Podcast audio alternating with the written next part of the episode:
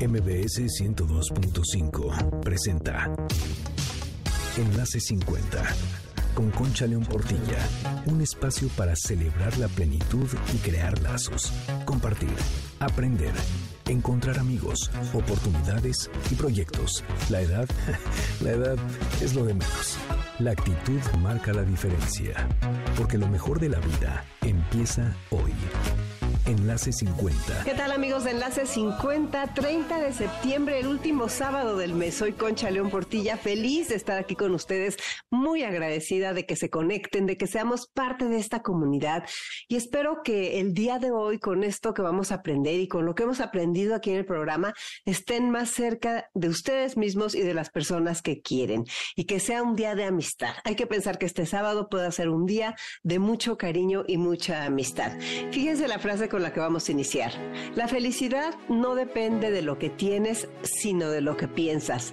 Y esa frase es de Descartes, ni más ni menos. Así que, pues, tengamos muy consciente lo que estamos pensando, revisemos nuestra mente, observemos por dónde van nuestros pensamientos, porque recuerden que los repetimos muchísimo y que en nuestra cabeza somos los que podemos encontrar la paz y la felicidad.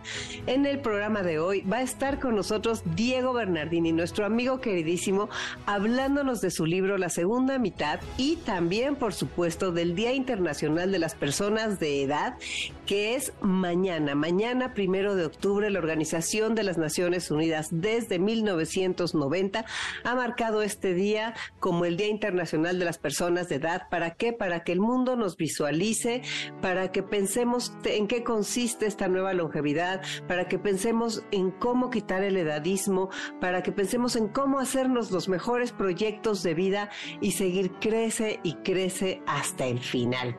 ¿Qué les parece Diego Bernardini su libro La segunda mitad? Yo le digo, ya lo oirán, es un libro de cabecera que realmente escribió con muchísimo cuidado y ustedes saben, Diego, yo creo que es uno de los máximos expertos en el tema de la nueva longevidad. Me da un gusto enorme que está aquí con nosotros. Y como siempre, vamos a aprender de tecnología. Ya tienes tu teléfono en la mano. Vamos a hablar de Instagram y hay que hacernos amigos de Instagram. Como que muchos de nosotros nos quedamos en Facebook y a Instagram le sacamos la vuelta, pero no hay que sacársela. Miren, Instagram tiene muchas funciones y tiene muchas herramientas que pueden ayudarte a mejorar tus contenidos o darte mayor visibilidad en la red. Mira, yo creo que has escuchado lo que son los reels, ¿sí? Te voy a explicar. Los Reels tienen una función muy práctica que te permite subir videos sin los límites de las stories. Estos pueden durar hasta 90 segundos, o sea que ya te da tiempo de contar mucho. Y los puedes ir grabando por piezas que después puedes ensamblar. Para crearlo, tienes que pulsar el botón de más, ya sabes, el signo de más, y en el menú que aparece en la parte inferior, pues le das clic a donde dice Reel. Cuando selecciones el video que quieres postear, te va a aparecer una barra de herramientas y ahí vas a poder elegir música, efectos, letreros, la duración, la velocidad y te puedes convertir en el mejor diseñador.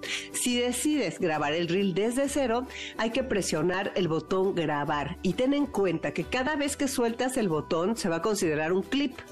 Así que vas a poder editarlos después, vas a poder pegarlos con la barra de herramientas. Cuando hayas terminado de armar tu reel, pulsa siguiente y escribe un texto. Añade los hashtags que consideres y edita una portada. O sea, ya realmente te vuelves un productor de televisión. Listo, así de sencillo, ya tienes listo tu reel. Disfruta creando nuevas historias con estas herramientas y sobre todo, pierde el miedo. Si tienes dudas, pues le preguntas a tus hijos, le preguntas a tus nietos y si quieres que te mande esto con la mejor red Telcel por escrito, con mucho gusto si me pones un WhatsApp al 55 23 25 41 61.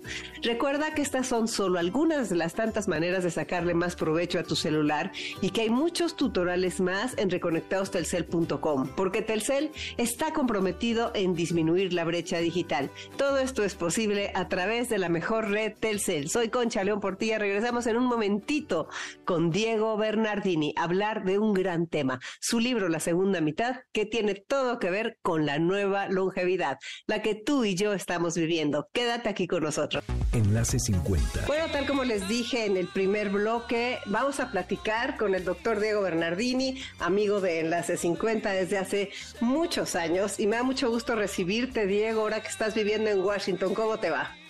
¿Qué tal, Concha? Gracias por la invitación y sí, siempre es un gusto, como dijiste vos, ya desde hace muchos años compartiendo este espacio y la verdad cada vez es, es un gusto enorme poder compartir y dialogar contigo y con quienes nos acompañan y escuchan. Pues sí, Diego. Oye, pues bueno, hoy, bueno, mañana más bien se va a celebrar este Día Internacional de las Personas de Edad, según la Organización de las Naciones Unidas, que inició en 1990. Me estabas diciendo antes de entrar al aire. O sea, son 33 años. Es más o menos lo que la ciencia y la tecnología nos han dado de vida extra, ¿no? Estamos hablando de tres décadas, que coincide con que este día eh, se celebra desde hace 30 años. ¿Cómo ves que ha cambiado tú que eres experto en el tema de la nueva longevidad? Esta conciencia para las personas, no solo las mayores, sino para el mundo y las organizaciones y todo lo que significa este cambio. Sí, es muy interesante lo que comentas, hablar de, de, los 33 años, digamos, desde que se declara este Día Internacional, que no es ni más ni menos que un día para, para celebrar y al mismo tiempo para tomar conciencia a nivel social y a nivel personal de cada uno de nosotros cómo nos gustaría y cómo quisiéramos vivir esa etapa de la vida. Y al mismo tiempo, fíjate que es eh, algo en términos históricos, es algo relativa extremadamente nuevo. Estamos hablando del año 90, o sea, estamos hablando de apenas algo más de 30 años y en definitiva es lo nuevo que representa toda esta nueva longevidad que estamos viviendo. Es un fenómeno nuevo, es un fenómeno novedoso, es un fenómeno que es innovador y que al mismo tiempo es disruptivo porque está modulando desde distintas aproximaciones el desarrollo de la sociedad. Así que es realmente un día muy interesante para poder concientizarnos sobre lo que está ocurriendo y sobre lo que nos va a ocurrir a nosotros el día de mañana cuando nos convertamos en personas mayores. Bueno, yo ya te gané, ya me convertí en persona mayor. A ti te falta un rato. Eh, bueno, también quisiera hablar de tu libro, La Segunda Mitad, que tuvimos la oportunidad de presentarlo aquí en México el 22 de mayo. Eh, ya hace algunos meses, ¿no? Y ese libro que yo digo que es un libro de cabecera y que tanto nos enseñas en tu libro. Y bueno, también quisiera eh, que me digas, porque últimamente has tenido una difusión enorme. Estuviste con Jorge Ramos en Miami, estás con Don Francisco, que ahora le dicen distinto, en Miami, y estás haciendo experimentos dentro de este de esta pasión tuya, que es aprender y enseñarnos a todos lo que es la nueva longevidad. ¿Qué has estado aprendiendo últimamente, Diego? Mira, yo creo que lo primero eh, que me parece importante mencionar es que para aprender no hay límite, no hay fecha, no hay edad. Y yo creo que hoy la vida, así como está planteada, nos tiene que llevar a buscar aprender todos los días algo.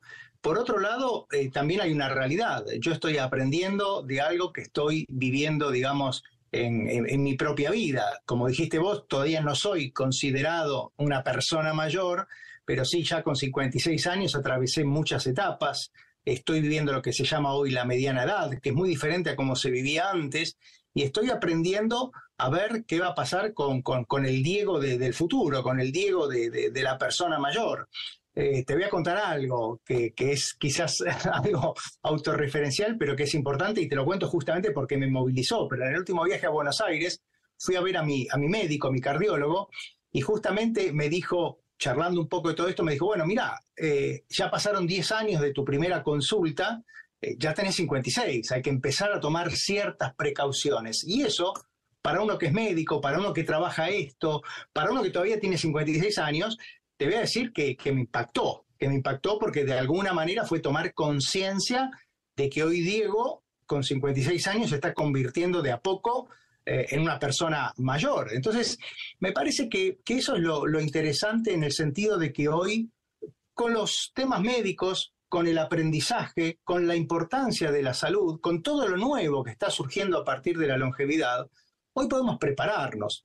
Por supuesto, Concha, que necesitamos suerte, ¿de acuerdo? Pero hoy nos podemos preparar para eso que viene y que con un poquito de suerte podríamos disfrutarlo. Sí, pero lo de la preparación es fundamental y tu libro está básicamente dedicado a eso, ¿no? A decir cómo prepararnos en siete capítulos en todos los aspectos de nuestra vida. Me gustaría también tocar el tema de que somos la primera generación que estamos viviendo esto y que la sociedad no sabe cómo actuar y que así como tu frase que me encanta usar y citarte múltiples veces de envejecer también se aprende O sea, estamos aprendiendo todos, los boomers estamos aprendiendo y estamos viendo y la sociedad y cómo se van a arreglar las ciudades y cómo van a ser los nuevos seguros de gastos médicos mayores y cómo van a ser los hospitales y las escuelas que tienen que seguir. Y lo que nos has dicho de los tres matrimonios o de las cinco carreras o del no la época de recreación, sino de recreación, que es el retiro. Platícanos, platícanos cómo ves la sociedad en ese aspecto para los que no te han escuchado hablar. Mira, es, es, muy interesante. Vos sabés que el sábado pasado eh, fui a ver aquí en Washington el concierto de Patti Smith. Patti Smith tiene 76 años. Su banda, el guitarrista, el baterista y, y, el bajista, todos tienen arriba de 70 años. Y miraba un poco la platea, miraba un poco la platea y veía que claramente era una platea predominantemente plateada, ¿no? Y al mismo tiempo los veía cómo celebraban, cómo la, acompañaban en las canciones y pensaba mucho esto que vos me estás preguntando.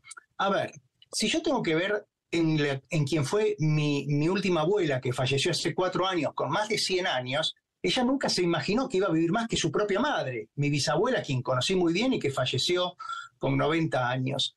Entonces, para esa generación, para las personas mayores de hoy, ellos se están encontrando con este fenómeno. Mientras que nosotros, los que estamos entre los 70 y los 50, nos estamos viviendo un momento que es fundacional, ¿no? Y era lo que yo percibía, lo que sentía en esa platea. Era personas, digamos, que como te digo, iban a los 70, 50 eh, y pico, y que celebraban ese momento de ser protagonistas, de ser partícipes, de, de vitorear, de ir con jeans, con camisetas, sin importar la edad. ¿De acuerdo? Es, es como que nosotros estamos viviendo un momento fundacional. ¿Y por qué digo nosotros? Porque yo lo pienso en los que vienen detrás, en quizás mi hijo, eh, que todavía le falta mucho, ellos ya van a crecer sabiendo que la longevidad va a ser algo bastante cierto que van a poder vivir si tienen suerte y si se cuidan, ¿de acuerdo? Pero me parece que el gran cambio y el gran disfrute de esto lo estamos viviendo nosotros, los que estamos en esa mediana edad, porque hoy también hasta unos 70 años estamos hablando de una mediana edad prácticamente, donde esa edad no nos define, nos, nos definen nuestros gustos, nuestra experiencia, nuestra sabiduría, nuestras ganas de participar. Y es un momento que es sensacional, porque se abre todo un universo cuando supuestamente nosotros hemos crecido pensando que a esa edad ya íbamos a estar eh, cancelados, como se dice ahora, íbamos a estar fuera de onda. Y vos fijate todo lo bueno que estamos pudiendo disfrutar y vivir, ¿no?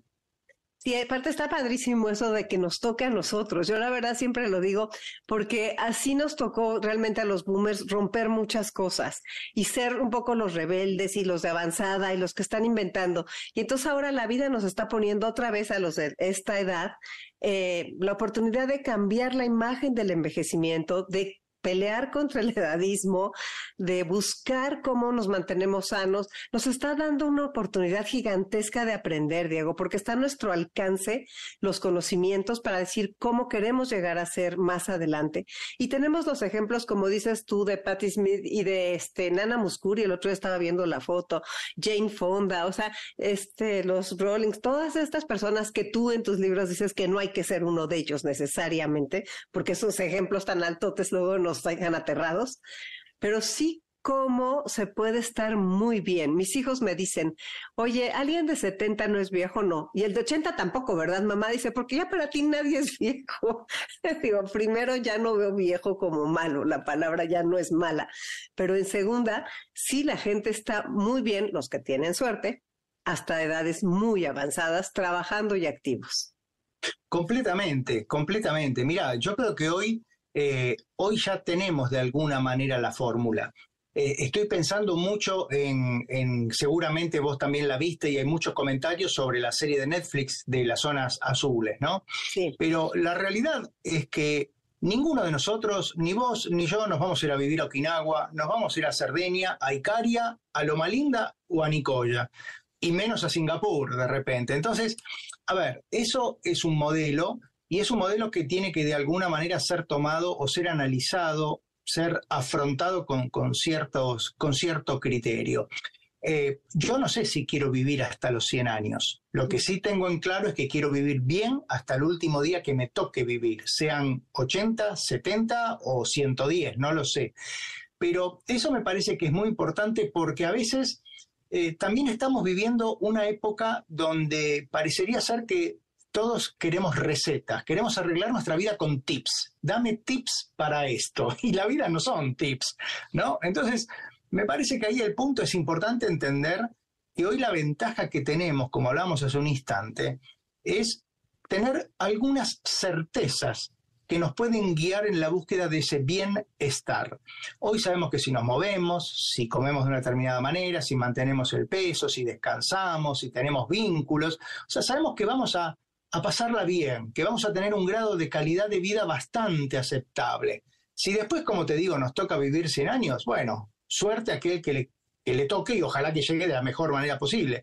Pero me parece que esa es la gran ventaja y el momento fundacional que de alguna manera estamos viviendo, que claro, no, está exenta de, riesgos, de miedos, de, desafíos, pero que, digamos, hoy el panorama está mucho más claro que, como te decía hace un rato, el que pudo haber vivido mi abuela, ¿no? Sí, eso ha cambiado mucho. Me gusta cuando hablas de nuestro capital y de las inversiones. ¿Nos puedes hablar de cómo es nuestro capital y cómo podemos invertir? Y sí, porque mira, nosotros cuando, cuando nuestros padres eh, nos buscan alimentar bien, nos llevan a una escuela o nos llevan al médico a que nos dé las vacunas, están garantizando o están buscando que nuestro desarrollo sea el más óptimo posible, desde todo punto de vista, desde la educación, el desarrollo cognitivo, psicomotriz y por supuesto también con elementos como las vacunas. Y esto, esto ocurre a lo largo de toda nuestra vida. Y es más, cuando nos hacemos mayores, las personas mayores, quienes hoy tienen más de 80 años, por ejemplo, y les preguntamos qué es lo importante de sus vidas, nos suelen decir que la salud, porque les permite independencia, les da autonomía, les permite hacer lo que les gusta. Y, la, salud como tal se convierte en eso que vos decías, que es un capital de salud, porque es algo muy valioso para las personas. Y ese capital de salud, como lo refleja la palabra, que es algo valioso, puede deprivarse o puede aumentar. Si vos, digamos, te quedas solo, si te alimentas mal, si no te moves, bueno, esa salud se va a, depreciar, va a perder valor y probablemente te enfermes, caigas en una situación de dependencia, inclusive hasta te, te ingresen en un hospital o en una institución. En cambio, si hoy, independientemente de la edad, uno busca vínculos afectivos, vínculos emocionales, que además nos permitan porque voy a ir a, un taller eh, sobre lectura, voy a tener que salir de mi casa, me voy a tener que asear, que vestir, ah, me voy a movilizar, voy a tener estímulo cognitivo en ese círculo de taller y al mismo tiempo estímulo afectivo, porque voy a conocer personas y voy a interactuar. Entonces vos fíjate que ahí ya reuniste tres o cuatro elementos que hoy sabemos que nos hacen vivir más tiempo y vivir mejor. De una manera, estamos invirtiendo en ese capital, invirtiendo en nuestra salud. Cuando hablamos de salud, hablamos básicamente de autonomía, de la capacidad que tenemos de valernos por nosotros mismos. Porque, y con esto te, te, cierro un poco la idea, cuando a esas personas mayores de 80, 85, de 90 años, se les pregunta, ¿dónde está el corte? ¿Dónde está la pérdida de ese bienestar? Lo suelen referir cuando necesitan ayuda, para salir de la cama, para vestirse, para alimentarse. Por eso la salud se vuelve algo tan, pero tan importante. Sí, entonces, bueno, tenemos todos que aprender a cuidarla, a defenderla, a tener nuevos conceptos sobre la autonomía, aprender a hablar diferente a nuestros hijos, aprender a hablarnos diferente a nosotros mismos. También tú hablas mucho de la narrativa, cómo si cambiamos esa narrativa ¿Cómo influye esa narrativa si nosotros estamos pensando en todas las connotaciones negativas y nos dejamos influir por lo que la sociedad todavía no acaba de dar esa vuelta? No, para nada. No, no, no, para nada. Mira, las palabras construyen. Las palabras construyen cultura, construyen conocimiento, construyen estereotipos, construyen e instrumentan discriminación. Mira, te doy, te doy un ejemplo, un ejemplo muy claro. Justamente al inicio de la charla mencionabas la entrevista con, con Jorge Ramos, donde él me preguntaba por, por el liderazgo que hay en Estados Unidos hoy cuando los dos candidatos a, a presidente son personas mayores. Y hoy mismo, hoy mismo circuló eh, el último número de la revista New Yorker, donde ponen en tapa a el presidente Biden, al expresidente Trump, a Nancy Pelosi y a McCollan, el, el, congresista, los tres corriendo una carrera con andadores, ¿no? Y hablando de la gerontocracia que se está digamos, o que en este momento está ocupando Estados Unidos. En Estados Unidos la edad promedio de los senadores es de 65 años. Y acá me parece que hay varias lecturas. Vos fíjate, esa tapa, esa portada del New Yorker, que como sabés es una revista muy importante, muy intelectual y que crea opinión, está de alguna manera estereotipando a todas las personas mayores diciendo todos utilizan andador. Claro. Y todos tienen problemas como quizás Biden que se distrae o que se tropieza, eh, como McCollan que queda, digamos, congelado, digamos, sin respuesta. Y sin embargo, no todas las personas mayores son así. Estas son personas que están claramente expuestas, que son líderes de alguna manera y que han tenido quizás una forma de vida bastante diferente a la de un ser humano de a pie, ¿no? Pero esas imágenes como una portada de esta revista, ya está construyendo estereotipos. Y el estereotipo básicamente tiene que ver con, con esa imagen mental que se crea a través de lo que vos decías, las palabras, la narrativa, las imágenes, que te hacen sentir, que es donde nace el prejuicio, y que se instrumenta en nuestra forma de actuar, que es la discriminación. Entonces, hoy me parece que tenemos una tarea fundamental y en ese sentido lo hemos hablado y lo hemos charlado muchas veces, tu rol como comunicadora y otros colegas de la región comunicadores, que tenemos, donde todos tenemos la responsabilidad de cambiar esa narrativa, donde, como bien decías hace un instante, no está mal decir viejo vieja. Lo que está mal es el adjetivo que ponemos después. Viejo pesada, vieja sucia, viejo verde, viejo de mierda. Esos viejos, ¿no? Esas calificaciones que realmente no son buenas, pero que de alguna manera tenemos que hacer entre todos ese cambio, porque si no, vamos a sufrir las consecuencias. Y me parece que hoy estamos a tiempo de modificar esto.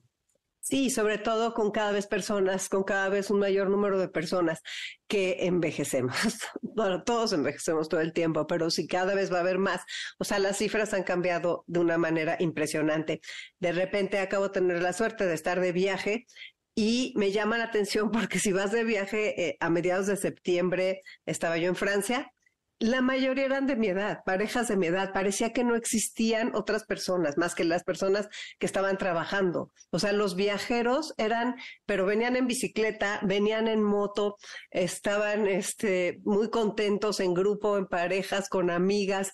O sea, se cuenta una bola de gente entre 60 y 80 años de paseo y, y, buenísimos, ya iban en la subida en la bici, o sea, esa cultura que, que se está dando y que tenemos que seguirla nosotros con todo el cuidado que, nos hacemos. Y al mismo tiempo, Diego, pues vemos el aumento de demencias y a los más jóvenes, que eso también está durísimo, ¿no? El Parkinson, las enfermedades de movimientos involuntarios, todas esas cosas, pues es un gran desafío de esta, nuevos, esta nueva longevidad.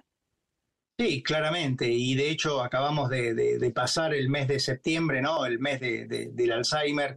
Y es cierto, eh, ahora cada vez estamos viéndolo más porque estamos viviendo más, cada vez son más las personas que están viviendo y claramente hay una correlación entre años vividos, entre la edad y la aparición de deterioro cognitivo. Y la realidad también es que estamos prácticamente igual que hace años atrás. Hoy no tenemos un recurso terapéutico, no tenemos una droga, un fármaco que demuestre ser lo suficientemente efectivo y accesible, porque este año, en el mes de mayo, fines de abril, se han aprobado dos drogas nuevas por la FDA aquí en Estados Unidos, pero son inalcanzables. Estamos hablando de 20 mil dólares el tratamiento anual, sin, sin una eficacia comprobada que realmente justifique eso.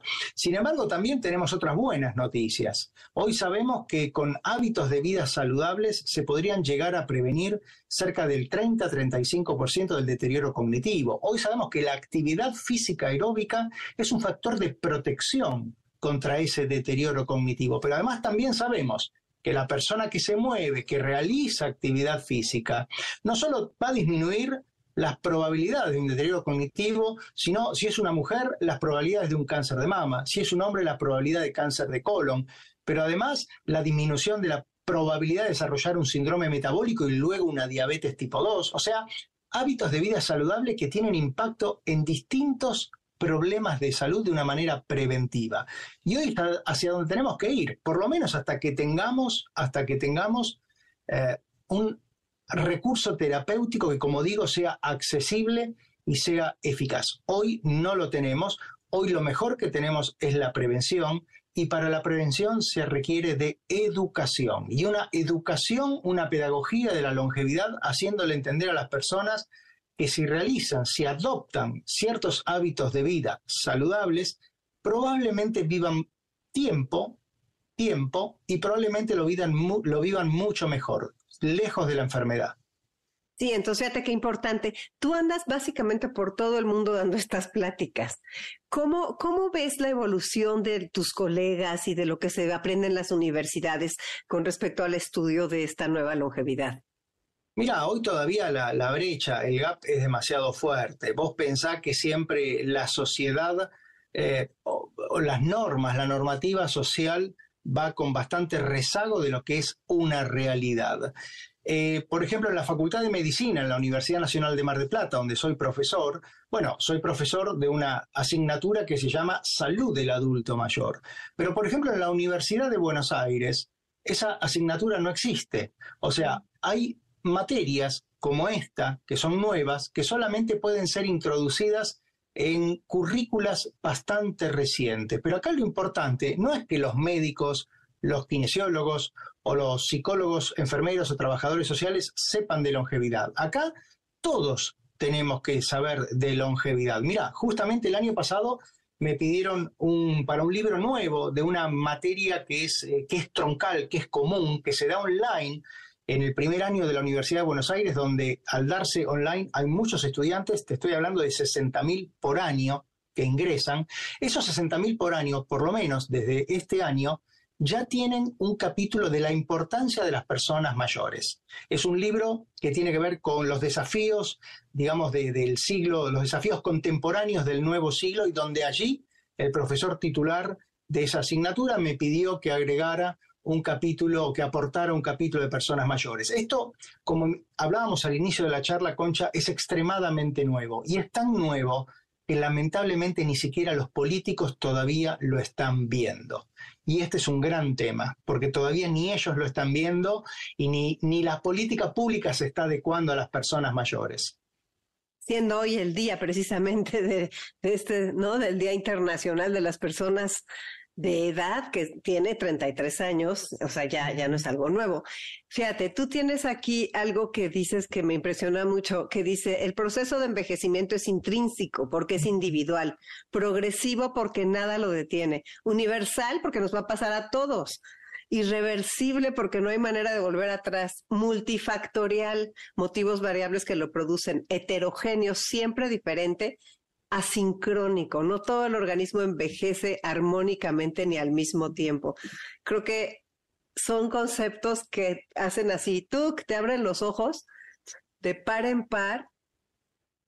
Y al mismo tiempo, fíjate, nos, nos, nos confrontan con todos esos millones de dólares que está utilizando Jeff Bezos, que está utilizando Google a través de Cálico, con, esos reportajes como salió esta semana en un diario de España, donde una persona tomaba 200 pastillas por día, donde ya había invertido 2 millones de dólares, y uno dice, ¿para qué? ¿Por qué? Para ser inmortal. ¿Y qué pasa con tus afectos, con las personas que tenés alrededor? O sea, ¿qué pasa cuando se empiecen a morir ellos si vos, en el mejor de los casos, sigas adelante? Pero además, si tomás 200 pastillas por día, eh, ¿cuándo dormís? ¿Cuándo vas al baño? ¿Cuándo disfrutas un vino? ¿Cuándo disfrutas una salida con amigos o con tu pareja? O sea, yo creo que la búsqueda, como dije hace un instante, la búsqueda de la fuente de la inmortalidad y de la eterna juventud existió siempre. Pero me parece que tenemos que ser un poquito más humildes como seres vivos para poder entender que por ser seres vivos vamos a pasar por todas estas características que mencionaste, que es lo que definen cómo impacta el proceso de envejecimiento en todo ser vivo, no solo en nosotros, sino que en todo ser vivo, y cómo disfrutar la cotidianeidad, las pequeñas cosas, el momento, ¿no? Esas, esas cosas que, que nos traen, digamos, bienestar, que nos traen alegría, y que en definitiva vos te podés tomar 200 pastillas, te podés dar inyecciones por todos lados, pero de repente tenés la mala suerte que vas caminando por el bosque, se te cae una rama arriba y se acabó todo. Entonces me parece que hay que ser un poquito más humilde, ¿no? Sí, fíjate cómo ahí sí se le pone atención. Ahora que estabas diciendo que los gobiernos muchas veces no lo tienen en la mira, qué bien lo tienen en la mira las cremas, las, las cirugías, o sea, todas esas cosas mágicas para este, evitar el envejecimiento. Ellos sí están muy en la mira. Y también en tu libro tocas el tema de la economía plateada, que es algo que tal vez está más en la mira que los derechos de las personas mayores. ¿O qué opinas de eso? O sea, como que ya están viendo que somos un negociazo. Sí, yo creo que, mira, estamos hablando de, la economía y la longevidad como un fenómeno que, como otros más de nuestra vida, se han romantizado, ¿no? Parecería ser que todas las madres son felices porque tienen un hijo, que todos los abuelos son felices porque tienen nietos, y ahora todos los viejos vamos a disfrutar de la economía plateada. Y me parece que eso de ser políticamente correcto, que es la etapa que nos está tocando también vivir con, cierto matiz, nos está dejando de lado el juicio crítico, el pensamiento crítico que no es ni más ni menos que separar lo bueno de la basura, ¿no? Y la economía de la longevidad es un fenómeno que efectivamente existe, pero que es mucho más complejo y menos romántico, ¿no? Porque nos, nos muestran imágenes de personas con los dientes completos, blancos, sonriendo, bien peinados, y esos son algunos de los europeos, son algunos de los baby boomers, pero no son ni los mexicanos, ni los argentinos, ni los brasileños, ni no es América Latina esa. Entonces, me parece que en economía de la longevidad eh, eh, el desafío es muy complejo, tiene distintos matices que afrontar y la, digamos, la descoordinación entre parte de esta narrativa que vos bien decís y lo que reciben las personas mayores, lo recibimos cuando hablamos con esas personas mayores que te dicen, doctor, me están viendo como una cuenta bancaria. O doctor, me están vendiendo esta alegría, esta bicicleta al borde del mar, pero yo no llego a comprar los alimentos para fin de mes. Entonces, me parece que tenemos que ser también un poco más eh, razonables y con los pies sobre la tierra, entendiendo que no todo lo que brilla es plateado y que para algunas, algunas personas mayores van a vivir bien, van a disfrutar ese momento y hay muchas otras que no. Hay muchas otras que no, a las cuales tenemos que ayudar como sociedad, el gobierno tiene que ayudar y tenemos que afrontar un desafío que no nos deja exentos a cada uno de nosotros porque no sabemos qué puede pasar en el futuro. Sí, sí, sí. O sea, estamos aprendiendo y aprendiendo. ¿Cuál fue tu objetivo al escribir tu libro La Segunda Mitad? ¿Qué es lo que, cuáles fueron las metas? O sea, es un libro muy bien logrado, pero me gustaría imaginarme en tu cabeza cuando dijiste lo voy a estructurar así y voy, por este camino. Mira, yo me encontré con el desafío de, de, de buscar generar un cambio de discurso, una nueva cultura, un análisis de, una, de un tema desde otro punto de vista, desde otra aproximación. Es un libro completamente optimista, creo yo, porque bueno, yo soy un optimista y creo que se puede ser optimista y al mismo tiempo busqué hacer una, una melange, una mezcla entre lo que es mi propia experiencia, mi conocimiento, yo llevo en esto concha cerca de 30 años también, porque empecé, digamos, a interesarme por esto cuando todavía era un estudiante de medicina, y al mismo tiempo apoyado, basado en la evidencia más novedosa de ese momento, las investigaciones, lo que nos están diciendo, ¿no? Y me parece que es un libro que, bueno, que, consiguió su objetivo porque, bueno, se agotó en Argentina las dos ediciones que sacaron, ahora en México, bueno, está esta primera edición ya en la calle, no tengo las cifras de venta, pero es un libro que, bueno, que es un libro, como bien dijiste, casi de cabecera, ¿no? Porque nos dice no, nos brinda de alguna manera qué recursos tenemos que considerar para poder vivir más tiempo y vivir mejor. Sí, bueno, está en las primeras listas, lo hemos visto ahí hasta adelante en algunas librerías del más vendido. O sea, ¿y tú a quién se lo recomiendas leer? Porque yo creo que deben de leerlo casi los de 40. o sea, ¿tú cómo ves esta parte? Sí, completamente. Yo creo que es un libro para aquellas personas que tienen de 40 para arriba y que ya empiezan a notar cambios, que ya empiezan, como, como muchas veces digo, bromeando, ya en la calle los pararon y le dijeron, señor, señora, ¿qué hora es? ¿No? O sea, ya cambiaron la imagen que están dando frente a una sociedad. Y además ya están viendo cómo han vivido, como han experimentado en su vida. Yo creo que sí, que es un libro para los 40 para arriba, pero también para, para personas que, que, son todavía mayores, porque me escriben los lectores, me escriben por las distintas redes sociales y, y realmente es algo muy interesante el fenómeno que está provocando, porque uno de sus lemas es que nunca es tarde para aprender, para cambiar, para modificar. ¿Y qué es lo que más te dicen? O sea, ¿hay alguna duda que creas que tengamos los nuevos de 60 y 70 de esta época? Mira, yo creo que sí, yo creo que el gran kit, que, es un tema, el, gran, el gran punto, digamos, tiene que ver con que, eh, por un lado, si todavía estamos a tiempo de generar cambios, ¿no? Si la edad no es una dificultad. Recién justamente me escribió una persona me dice, doctor, hace ya un tiempo atrás le escribí que con 65 años quería sacar mi licencia de conducir porque nunca lo pude hacer. Siempre tuve oposición de mi familia, de mi pareja. Y hace un rato me escribe y me dice, ¿se acuerda de ese mensaje? Bueno, quiero decirle que ya tengo la licencia de conducir. Esas cosas te dicen que vas por, por buen camino, ¿no? Y hay otro tema que sí, que es muy importante y que, y que para mí por lo menos me está llamando mucho la atención, es qué va a pasar cuando nos jubilemos, no porque dejemos de trabajar nosotros, porque la posibilidad de jubilarse es muy, digamos, determinada para aquella persona que trabaja eh, eh, con dependencia y durante un determinado tiempo, sino que cuando nos jubile la sociedad, cuando la sociedad ya empiece a decirnos, no, ustedes están fuera, sos un boomer, estás out, y todavía te queda tiempo por delante y te quedan ganas, te quedan deseos. Entonces, ese me parece que es un kit o una pregunta que, que me está llamando la atención, para lo cual este libro de alguna manera da una respuesta, pero que creo que hay que trabajar lo que viene y que probablemente sea mi, mi próximo proyecto. Ándale, qué bueno. ¿Ya tiene título tu próximo proyecto o, no? Hay un par, hay un par dando vueltas por allí, sí. Qué interesante, qué bueno, me, me, parece increíble porque me da gusto que haya el que sigue porque a mí me va a tocar, espero, ese que sigue, ¿no? El que, el que empecemos a estar un poco más a fuerza.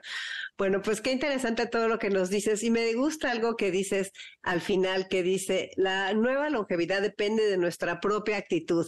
Aceptémosla, seamos protagonistas con lo bueno y con lo menos bueno. Luz para el camino y a comerse la vida. Vaya, ese cierre, como lo dijimos en tu presentación, me encanta porque luz para el camino y a comernos la vida, este, ¿no? A no ser, a ser flexibles, a estar abiertos, a tener ganas y aprovechar esto que nos está tocando vivir. Sí, yo creo que depende de nosotros, Concha. Yo creo que si uno no tiene la voluntad y se tira al costado del camino o se encierra en un cuarto oscuro, bueno, el fin ya sabemos cuál es. Por eso me parece que, eh, que la actitud, que es un estado de ánimo y es nuestro propio estado de ánimo, es lo que hace a la diferencia. Entonces, la idea es buscar la luz, encontrarla y, por supuesto, con el comerse uno habla del disfrute, ¿no? Del disfrute de cada momento, de cada día. Por eso, en otra parte del libro es que es un libro para los celebradores de cada día, que es un club muy selecto ese. Claro, un club muy selecto en el que pues hay que, hay que pertenecer a ese club selecto y celebrar la vida. Gracias Diego por estas palabras, por esta conversación aquí en Enlace 50 y pues aunque estés lejos, seguimos este, estando en contacto para ver en qué vas avanzando y poder seguir viendo qué pasa con esta nueva longevidad. Por supuesto, gracias a vos estamos en contacto y ya sabes, en cualquier momento nos volvemos a encontrar. Soy Concha León Portilla, quédate en Enlace 50. Enlace 50. Regreso contigo este sábado 30 de septiembre. Muchas gracias por continuar aquí con nosotros. Aprendimos mucho de Diego Bernardini como siempre. Y ahora vamos a continuar nuestro programa hablando con el notario 59 de la Ciudad de México, Patrick Strasburger, sobre el testamento, porque van a continuar hasta octubre el descuento que antes era solamente septiembre. ¿Y qué creen? Solamente una cuarta parte de las personas que están facultadas para llevar a cabo su testamento lo han hecho y lo hacen. O sea, esa es la costumbre de nuestro país y no puede ser así. Hay que hacer nuestro testamento. Bienvenido, Patrick. Qué gusto que estés aquí con nosotros en Enlace 50.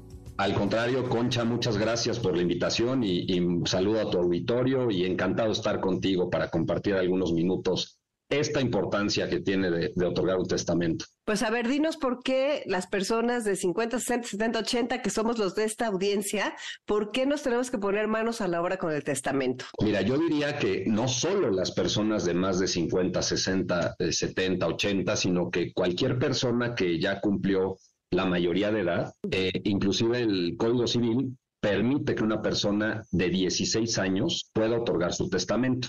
Esto quiere decir que es un acto jurídico al que la ley le reconoce tal trascendencia que permite que una persona, voy a decir así, desde que puede tener descendencia eh, o desde que puede tener bienes, ya se faculte para que pueda otorgar un testamento.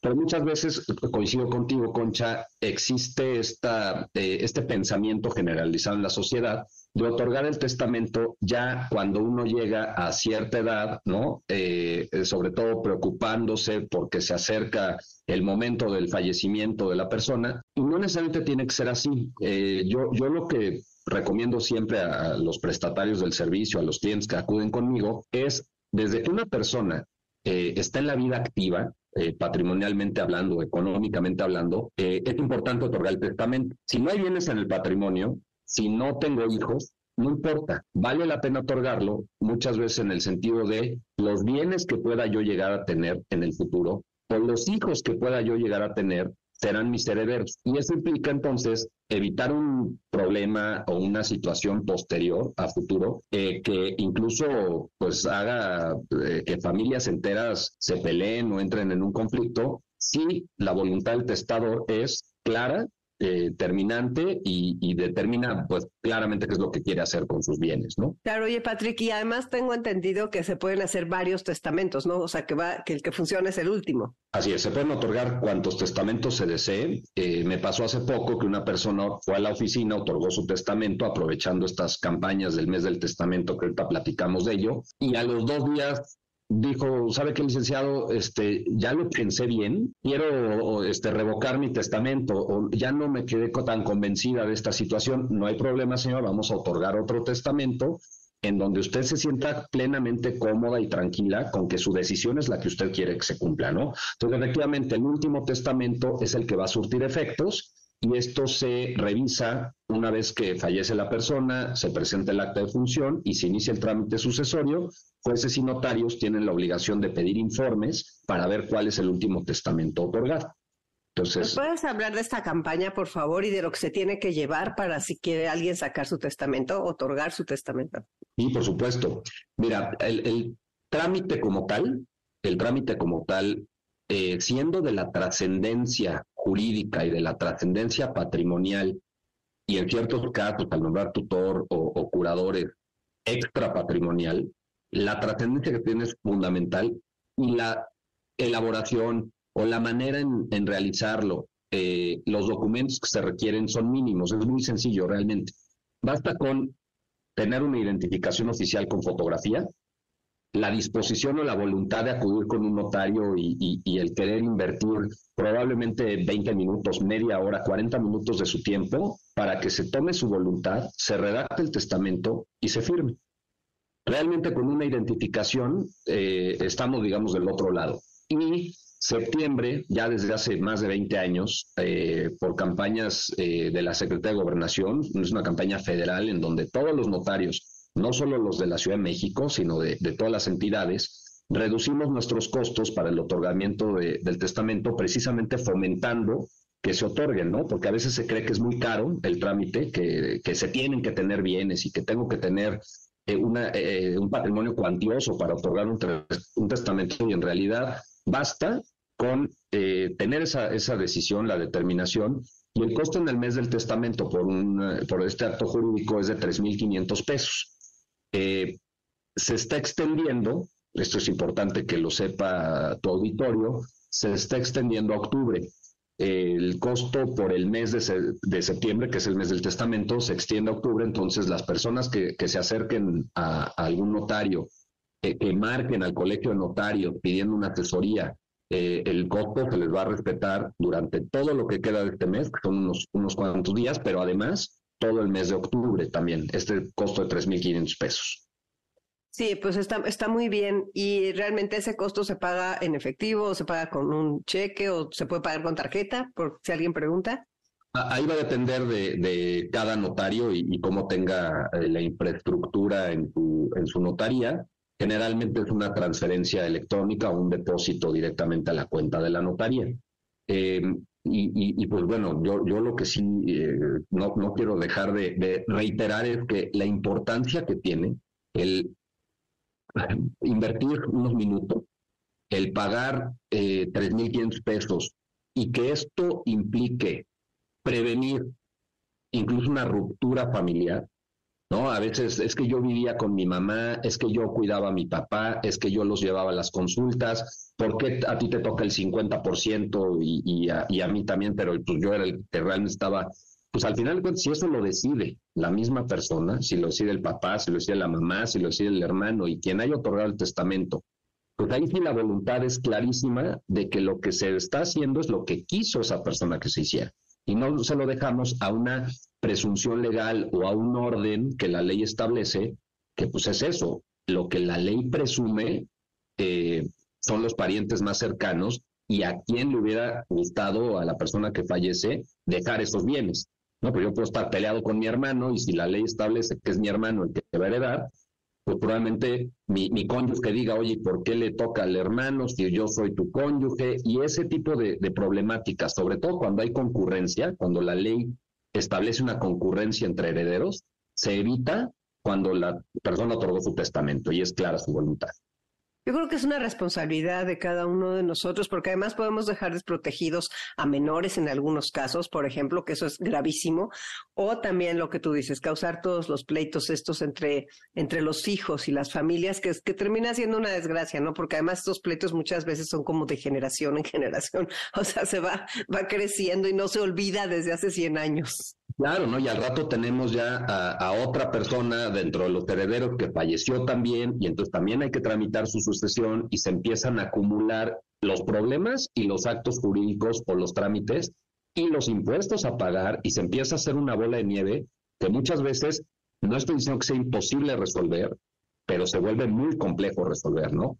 Y esto se evita con un documento en donde conste claramente la voluntad de alguien y, y, nos sujetamos a eso, ¿no? Ya no tenemos que estar adivinando qué es lo que hubiera querido mi papá, mi mamá, mi abuelita, mi, mi hermano, mi tío, ¿no? Sino en un documento que, quede muy claro. Y, lo que dices, este, Conche, es fundamental. Cuando hay menores de edad, yo creo que antes de llegar a los 60 años, este, 70 años, importante que, que quienes nos escuchan también recomienden a, a, sus hijos, a sus nietos, que si tienen menores de edad, si tienen hijos menores de edad, eh, evitando después que el juez decida quién se quede con la tutela o quién vaya a ejercer la patria potestad, sea pues el propio padre o la madre quien decida qué es lo que quiere que pase con, con la persona y el cuidado de la persona y de los bienes del menor. Claro, es una responsabilidad importantísima. Las, están preguntándonos si las personas mayores de 60 tienen algún descuento extra o si ya ahora en estos meses no. Mira, el, costo es este, el, de, el del mes del testamento es de 3.500 pesos. Hay, además de esta campaña de descuentos del mes del testamento, una serie de programas adicionales distintos, no, no son eh, en función del mes del testamento, pero son programas que algunas dependencias de gobierno, son los gobiernos estatales o de la Ciudad de México, quienes establecen, bueno, y algunas federales, por supuesto, también, que establecen costos aún más reducidos en ciertos casos para el otorgamiento de testamentos. Nada más que ahí el trámite se vuelve distinto, no es directamente acercarse con el notario a otorgarlo, porque ahí el pago se hace directamente al notario, sino que algunos de los programas implican acudir, por ejemplo, a la Dirección General de Regularización Territorial y hacer el trámite o iniciar el trámite en esa dependencia, realizar un pago ahí y es la Dirección General de Regulación Territorial la que manda los expedientes, digamos, a los notarios, la que los asigna. ¿No? En un, en un convenio de colaboración que tiene esta dependencia y los notarios. Pero es un proceso distinto. Sí puede llegar a haber este, descuentos eh, mayores, pero el proceso sería distinto, ¿no? Sería la, Pues lo importante es aprovechar que nos están dando este mes de octubre para poder seguir adelante. Y pues muchísimas gracias por tu presencia, Patrick Strasburger, notario 59 de la Ciudad de México. Ahora eh, vamos a compartir tus datos aquí en el, en el WhatsApp del programa y pues gracias por tu presencia. No, al contrario, Concha. Muchas gracias y saludos a todos con, con mucho cariño. Pues aprovecha esta oportunidad y no dejes pasar octubre con el descuento y hay que hacer ese testamento. Gracias Patti, gracias Carlos, gracias Beto por todo lo que hacen para que Enlace 50 salga al aire y por todo su trabajo y por todo su cariño. Dominique Peralta ya continúa con nosotros en algún momento y nos vamos con nuestro texto de salida que si quieres que te lo mande con la mejor red Telcel, me pones un WhatsApp al 5523 25 41 61 y de veras no saben el gusto que me da que acabando el programa ya empiezan a llegar los WhatsApp diciendo, ay, que si mandamos el texto y durante toda la semana lo siguen pidiendo. Así que si no mandas el sábado el WhatsApp pidiendo el texto, lo quieres hacer el jueves, ahí estamos, ahí estamos listas para que, para enviártelo. Y también les quiero decir que las personas que quieran que les compartamos los programas tanto del portal del adulto mayor como de retos femeninos, también por medio de este WhatsApp estamos a sus órdenes. Ahí se los mandamos. Bueno, vamos a leer un texto que es de Ramón Vallés, que dio en una conferencia muy bonita y se los quiero compartir. La persona es un viaje y cada viaje es distinto. Somos únicos, somos cada uno. Ninguno de nosotros tiene doble. Y si nos hacemos el viaje que nos toca, ese viaje quedará por hacerse para toda la eternidad. La vida es cambio, la vida es búsqueda, la vida es camino. Lo importante no es llegar ahí, lo importante es el viaje. El viaje es lo que depende de nosotros que sea un viaje consciente, lleno de aventuras, que sea un viaje rico en experiencias de todo tipo. Por eso, siempre hay que sembrar, porque no sabemos si el grano que intentamos dar caerá en buena tierra o no. Y a veces podemos cambiar la vida de una persona en 10 minutos. Y eso es factible, pero hay que estar atento, hay que compartir lo que uno tiene. Como dijo Bertrand Russell, ¿Para qué estamos en el mundo? Para dos cosas, para ampliar el conocimiento y para ampliar el amor. Me parece precioso. Ramón Valles lo dijo en una conferencia. Y pues si quieres que te lo mande, 55 23 25 41 61. Y ya nos vamos con una frase de Epicteto. Empeñarse en cambiar lo que está fuera de nuestro control es una importante fuente de amargura. Y fuera de nuestro control está casi todo, porque la vida es una lotería. Disfruta tu sábado, soy Concha León Portilla, nos escuchamos ya en octubre. Abrazos. ¿Qué cuántos años tengo? ¿A quién le importa? MBS 102.5 presentó Enlace 50 con Concha León Portilla. Te esperamos el próximo sábado, una a 2 de la tarde, por MBS 102.5.